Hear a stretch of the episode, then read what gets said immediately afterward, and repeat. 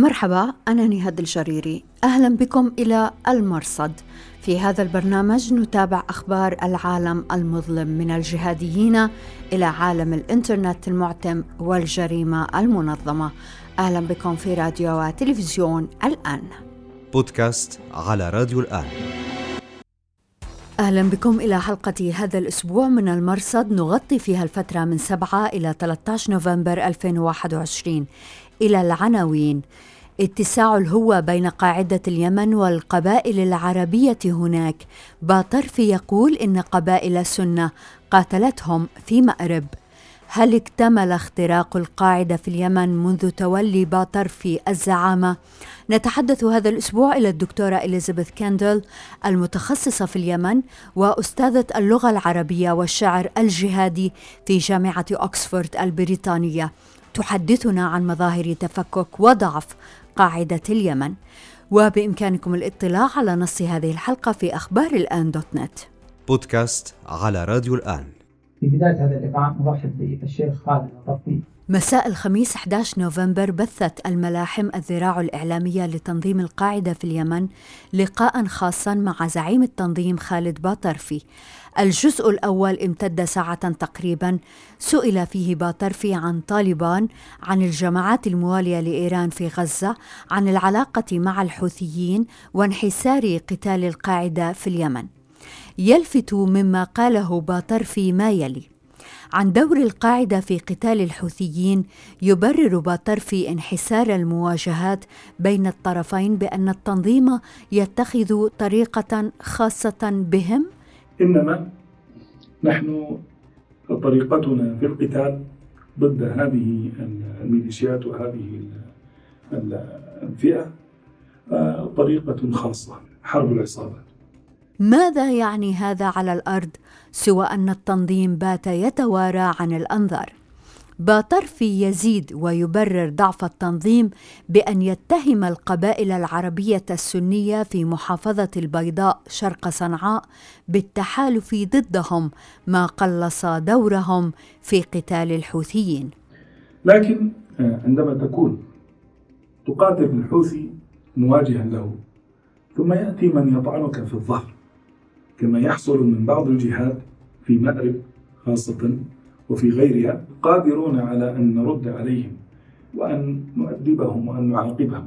ولكن لولا المصلحة أو المفسدة التي ستكون في قتالنا ضد هذه الجهات في مقابل آه، هجمة الحوثي الخبير في الشأن اليمني ماهر فركوح في حسابه على تويتر لاحظ أن القاعدة ظلت تحتفظ بملاذات آمنة في مأرب.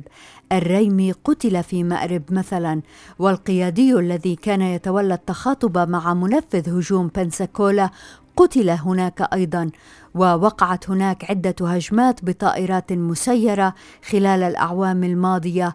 فما الذي تغير؟ يتساءل فركوح. وفي موقع آخر من المقابلة رفض باطرفي مبادرات حل في اليمن واعتبر أنها تهدف إلى تمكين الحوثيين والمشروع الإيراني وهنا يستنكر باطرفي علاقة فصائل فلسطينية بإيران من دون أن يسمي هذه الفصائل التي هي حماس والجهاد. يستنكر الرجل العلاقة على أساس ما تفعله إيران في لبنان والعراق وسوريا واليمن. فعندما يأتي المسلم العراقي أو المسلم الشامي أو المسلم اللبناني أو المسلم اليمني أو غيرهم ممن اكتووا بنار هذه الميليشيات الإجرامية. واستدل بأن طالبان التي باتت تمثل القدوة والمثل الأعلى رفضت مثلا الحصول على دعم ضد أمريكا من أي جهة أخرى. وهذا كلام مشكوك فيه.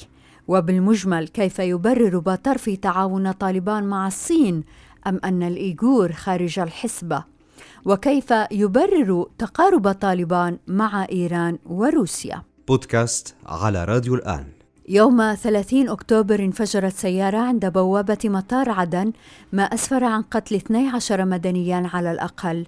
في 10 نوفمبر أصدرت قاعدة اليمن بيانا نفت فيه ضلوعها في التفجير داعش الرسمي لم يصدر شيئا لكن قناة بيضاء الموحدين التابعة لداعش والمعنية بالشأن اليمني نفت يوم 2 نوفمبر أن التنظيم مسؤول عن التفجير. في الحالين إذا يقول داعش والقاعدة إنهم لا يستهدفون المدنيين. ولنتذكر هنا أن داعش قتل أطباء وممرضين ومرضى في مستشفى داوود خان في كابول يوم 3 نوفمبر. ولنتذكر أيضا أن قاعدة اليمن قتلت أطباء وممرضين ومرضى في مستشفى العرضي. في صنعاء في مثل هذه الأيام من 2013 بودكاست على راديو الآن. نقل حساب رد عدوان البغاء المعارض لهيئة تحرير الشام خبرا من مصادر خاصة بأن الهيئة تستعد لإعلان بيعة أحرار الشام لها بشكل كامل وقال إن الجماعة بايعت الهيئة بيعة سرية منذ أكثر من شهر. في يناير الماضي عين مجلس قيادة أحرار الشام عامر الشيخ أبا عبيدة درعة قائدا عاما خلفا لجابر علي باشا منهيا انقساما كاد يكون دمويا. تواجه فيه فريق باشا ونائبه أبي العز أريحة مع فريق حسن صوفان وعناد الدرويش أبي المنذر المقربين من الجولاني. بدأ هذا الانقسام في أكتوبر 2020 عندما أشيع أن صوفان قاد انقلابا على باشا بسبب عزل أمير قاطع الساحل أبي فارس درعا وأن الهيئة أرسلت تعزيزات لمساندة صوفان. في قلب هذا كله كانت فكرة تشكيل مجلس عسكري يضم كبرى الكتل في إدلب الهيئة والأحرار وفيلق الشام. وهنا قال المعارضون إن المجلس ما هو إلا وسيلة كي تسيطر الهيئة على كامل إدلب وتتحالف مع الجبهة الوطنية المدعومة تركيا وبذلك تصبح إدلب تحت سيطرة تركيا. بودكاست على راديو الآن. آخر تطورات ملف ما بعد جبل التركمان أن أعلنت القنوات الموالية لهيئة تحرير الشام عن إغلاق ملف جماعة أبي فاطمة التي وصفوها بالتكفيرية في الأسبوع الأخير من أكتوبر الماضي شنت الهيئة حملة على جبل التركمان شمال اللاذقية غرب إدلب والذي تتركز فيه جماعات مستقلة. أهمها جماعة مسلم الشيشاني وقالت الهيئة وقتها إن المستهدف هو جماعة أبي فاطمة التركي. أما الشيشاني فخرج من الجبل بموجب اتفاق مع الهيئة وبضمان التركستان تاركا أبا فاطمة وحيدا. انتهى الاقتتال بين الهيئة وأبي فاطمة باتفاق وقع يوم الخميس 28 أكتوبر فنزلت الجماعة من الجبل إلى مكان غير معلوم. الآن نقل حساب الشمال الحر الموالي للهيئة أن الهيئة فرضت اتفاقا آخر على الجماعة يوم 7 نوفمبر يقضي بأن تسلم الجماعة السلاح وأن يدخلوا في دورات شرعية إلزامية لتصحيح تصوراتهم في مسائل الغلو والتكفير مقابل إصدار عفو عام عنهم. وبهذا تحل الجماعة نفسها وفي المحصلة سيكون أمام الأفراد إما الانضمام إلى الهيئة أو الجلوس في منازلهم. حساب رد عدوان البغاة المعارض وتحت عنوان توضيحات كتب أن جماعة أبي فاطمة كانت تنوي الخروج إلى عفرين إلا أن الهيئة والتركستان الوسطاء حالوا دون ذلك ووضعوهم في سجن الزنبقي. وفي النهاية خضعوا لشروط الهيئة بالانضمام إلى تركستان فرادى وليس ككتلة. على راديو الآن. إذا تولى زعامة داعش في غرب إفريقيا المدعو ساني شاورام أو شاوران حساب زاغازولا الذي يبدو أن صاحبه يعيش في شمال شرق نيجيريا نقل أن شاورام توجه نهاية الأسبوع وتحديدا في 11 نوفمبر إلى منطقة مارتي في محيط بحيرة تشاد لاستكشاف معسكرات هناك وقرر البقاء حتى يوم الجمعة في اجتماع وعلى الأرجح بعد صلاة الجمعة أغارت القوات النيجيرية عليهم وقتلت العشرات منهم. في رد انتقامي هاجم داعش بلدة أسكيرا شمال شرق نيجيريا وقتلوا قائدا عسكريا رفيعا كان يقود تعزيزات إلى المنطقة. وفيما فر السكان دمر داعش أبراج الاتصالات أسوة بما يفعله نظراؤهم في العراق. على راديو الآن رصدت وزارة الخارجية الأمريكية عشرة ملايين دولار لمن يدلي بمعلومات عن هوية جماعة اسمها DarkSide يعتقد أنهم أصل جماعة BlackMatter التي أوقفت نشاطها مطلع الشهر. المجموعة جنت ملايين الدولارات من برامج ransomware أو برامج الفدية التي تستهدف بشكل خاص قطاعات الطاقة والأمن. في أوكرانيا كشفت السلطات هناك عن أسماء وصور مجموعة Gamaredon التي تتبع للاستخبارات الروسية. الجماعة شنت خمسة ألاف هجوم سيبراني استهدف 1500 هدف حكومي حول العالم منذ 2013 وفي محادثات هاتفية كشفت عنها السلطات الأوكرانية تذمر أفراد العصابة من قلة رواتبهم. على راديو الآن. كل شيء يحدث في اليمن اليوم يبرهن على ضعف وتفكك القاعدة للحديث عن قاعدة اليمن خاصة منذ وصول باطرفي لزعامة التنظيم. نرحب بالدكتورة إليزابيث كاندل المتخصصة في شؤون اليمن وأستاذة اللغة العربية والشعر الجهادي في جامعة اوكسفورد البريطانية. شكرا جزيلا دكتورة إليزابيث لوجودك معنا في البرنامج مرة أخرى. عفوا. الآن دكتورة في يوليو الماضي كتبتي على تويتر أن القاعدة تفقد معناها وهذا كان تصريح مهم وأنت الخبيرة في الشأن اليمني كيف خسرت القاعدة معناها؟ well, I think several things have happened. So I would say that the organization has lost meaning and the actual label Al-Qaeda in the Arabian تقول الدكتورة كندل حدثت أمور عديدة. لهذا أقول إن التنظيم فقد معناه بل إنه فقد علامته ومسماه القاعدة في شبه جزيرة العرب. ربما نستطيع توضيح الأمور بالنظر إلى ثلاثة أحداث وقعت في نفس الوقت. الأول هو أن الحرب في اليمن تشعبت إلى درجة ظهرت معها ميليشيات مختلفة تتنافس فيما بينها وقد يناسبهم أن ينسبوا هجمات إلى القاعدة وهذا يخدم أغراض سياسية خاصة في الجنوب. الأمر الثاني الذي حصل هو أن عددا كبيرا من مقاتلي القاعدة قرروا أن يهجروا أو يتركوا التنظيم لأن ثمة مجالات أخرى وقضايا أخرى يجنون من ورائها مبالغ جيدة. قد يتركون التنظيم بسبب المال أو بسبب مسائل سياسية يريدون أن يقاتلوا لأجلها.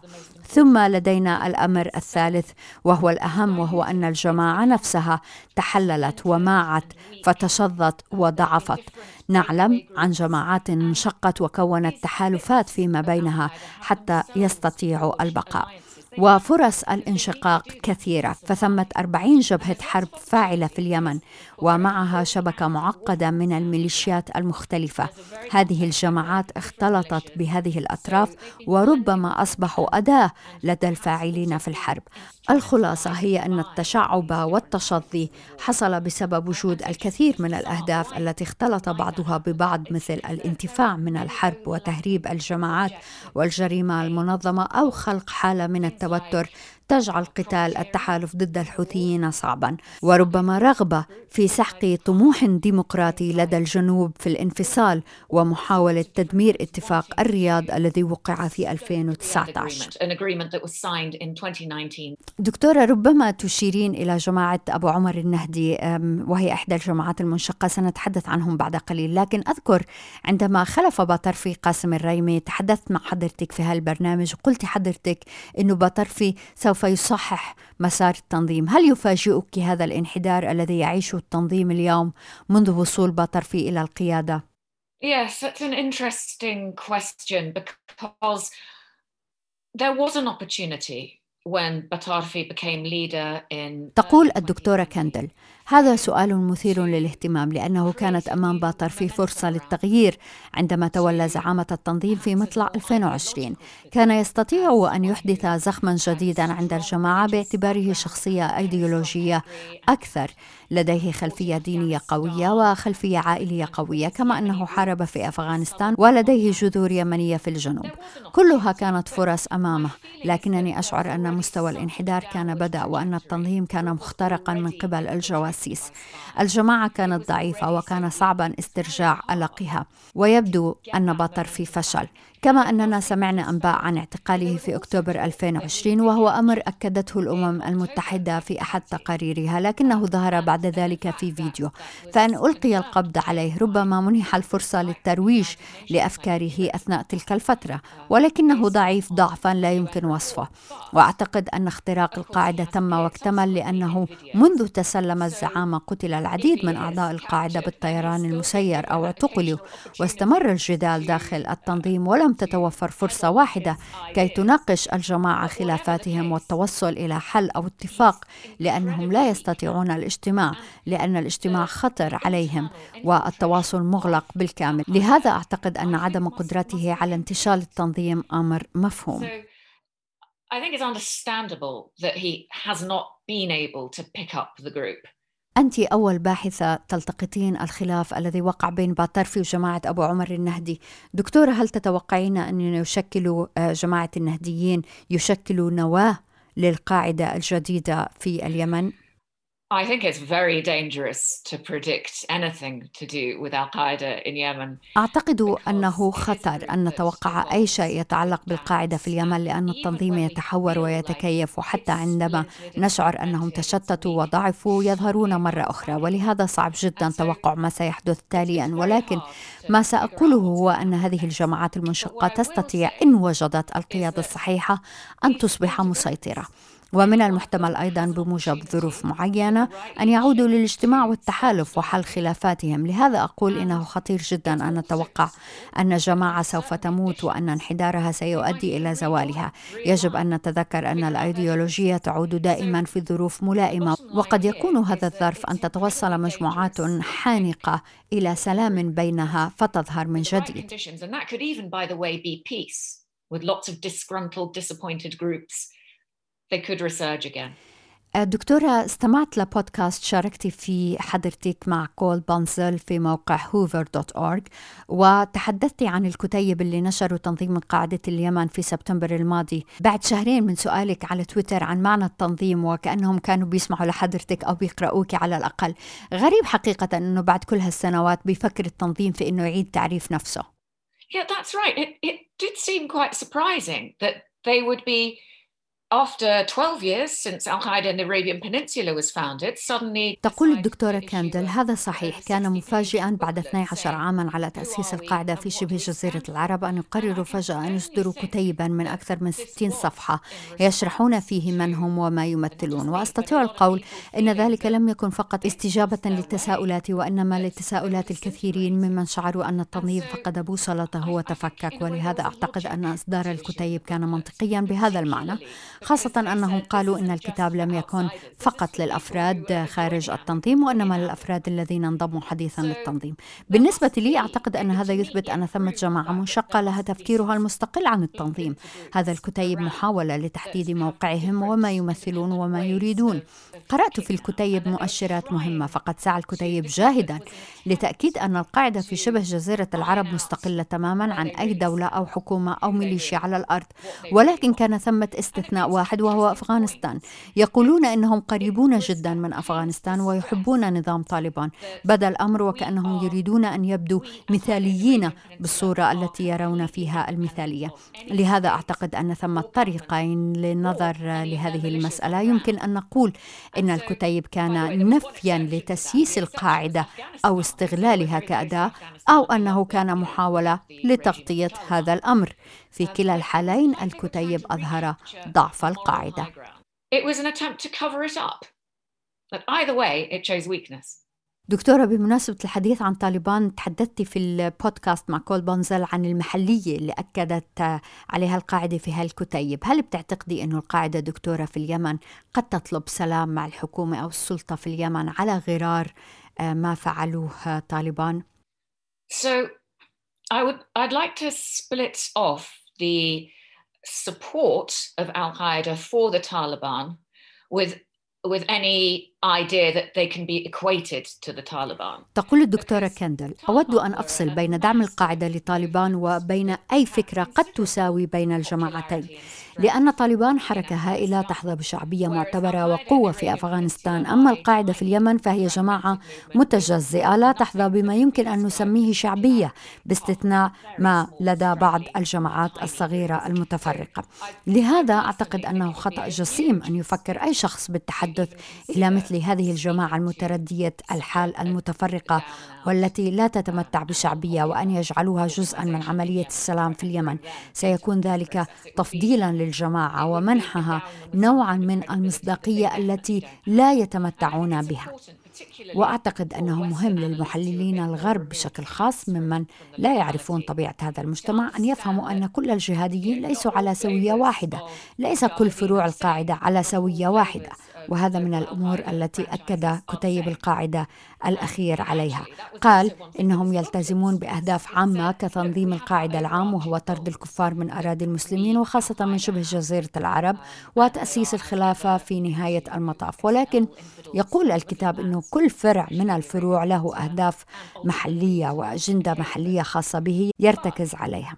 ولهذا أرى أنهم يحاولون جاهديا أن يظهروا وكأنهم تنظيم مترابط فيه أجزاء فرادى لها اجندات محليه they seem like a stitched together organization whilst recognizing there are a lot of individual parts in reality with very local agendas in reality. دكتورة هذه النقطة دائما بنحب نأكد عليها ودائما ننتظر تحليلك ورؤيتك للأحداث فأنت حجة حقيقة فيما يتعلق باليمن في الفترة الأخيرة علقت حضرتك على إعلان القاعدة آه، تبنيهم هجمات ضد الحوثيين وقلتي إنها إشارة ضعف أو انقياد أو تشتت كيف دكتورة؟ Yes, a claim of an attack actually showing weakness might sound contradictory. تقول الدكتورة كاندل بالضبط إعلان المسؤولية عن هجوم يظهر ضعفا للجماعة. قد تبدو العبارة متناقضة ولكن ما لاحظته هو أن معدل الهجمات التي تبناها تنظيم القاعدة هو أقل من عشر ما كان يتبناه التنظيم في ذروة الهجمات في 2017 إذا بداية معدل تبني الهجمات يظهر انخفاضا حادا في جميع أنواع الهجمات. طوال شهر أكتوبر أعلن التنظيم تنظيم القاعدة في اليمن رسميا عن ثلاث هجمات فقط وكانت جميعا ضد مركبات الحوثيين عبوات ناسفة تستهدف مركبات الحوثيين في الجزء الجنوب الشرقي من البيضة وهي هجمات لا قيمة لها إطلاقا في الإطار العام للحرب إذا كان لدينا جماعة تحظى باهتمام عالمي مثل جماعة القاعدة في اليمن تتمكن من تنفيذ ثلاث هجمات باستخدام عبوات ناسفة في فترة أربع أو خمس أسابيع فعلى الأرجح أن هذه الجماعة لا تشكل خطرا حقيقيا كيف نفسر الأمر إذن؟ إما أن القاعدة لم يبقى منها إلا جماعة صغيرة تتمركز في الزاوية الجنوبية الشرقية من البيضاء وحسب أو أن ثمة مجموعات متعددة تتبع للقاعدة ولا ولكنها لسبب أو آخر لا تتبنى هجماتها.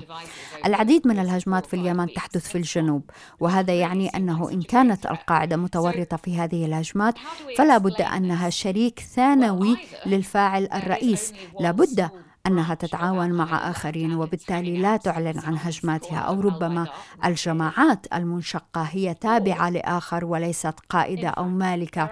لقرارها. تفسير آخر هو أن ثمة من يتلاعب بإعلام القاعدة نفسه فأيا كان من يدير هذا الإعلام فلا شك أنه يريد أن يصور القاعدة على أنها قوة تقاتل الحوثيين وحسب. وهذا أمر يخدم الحوثيين أن يكون الحوثيون هم العدو الأول والوحيد للقاعدة في اليمن. كل الهجمات التي تبناها تنظيم القاعدة كانت ضد الحوثيين. فلك أن تستنتجي ما تشائين. لن أتسرع في القول والاستنتاج ولكن لا أعتقد أنه يجب أن نأخذ إعلان المسؤولية هذا كما هو.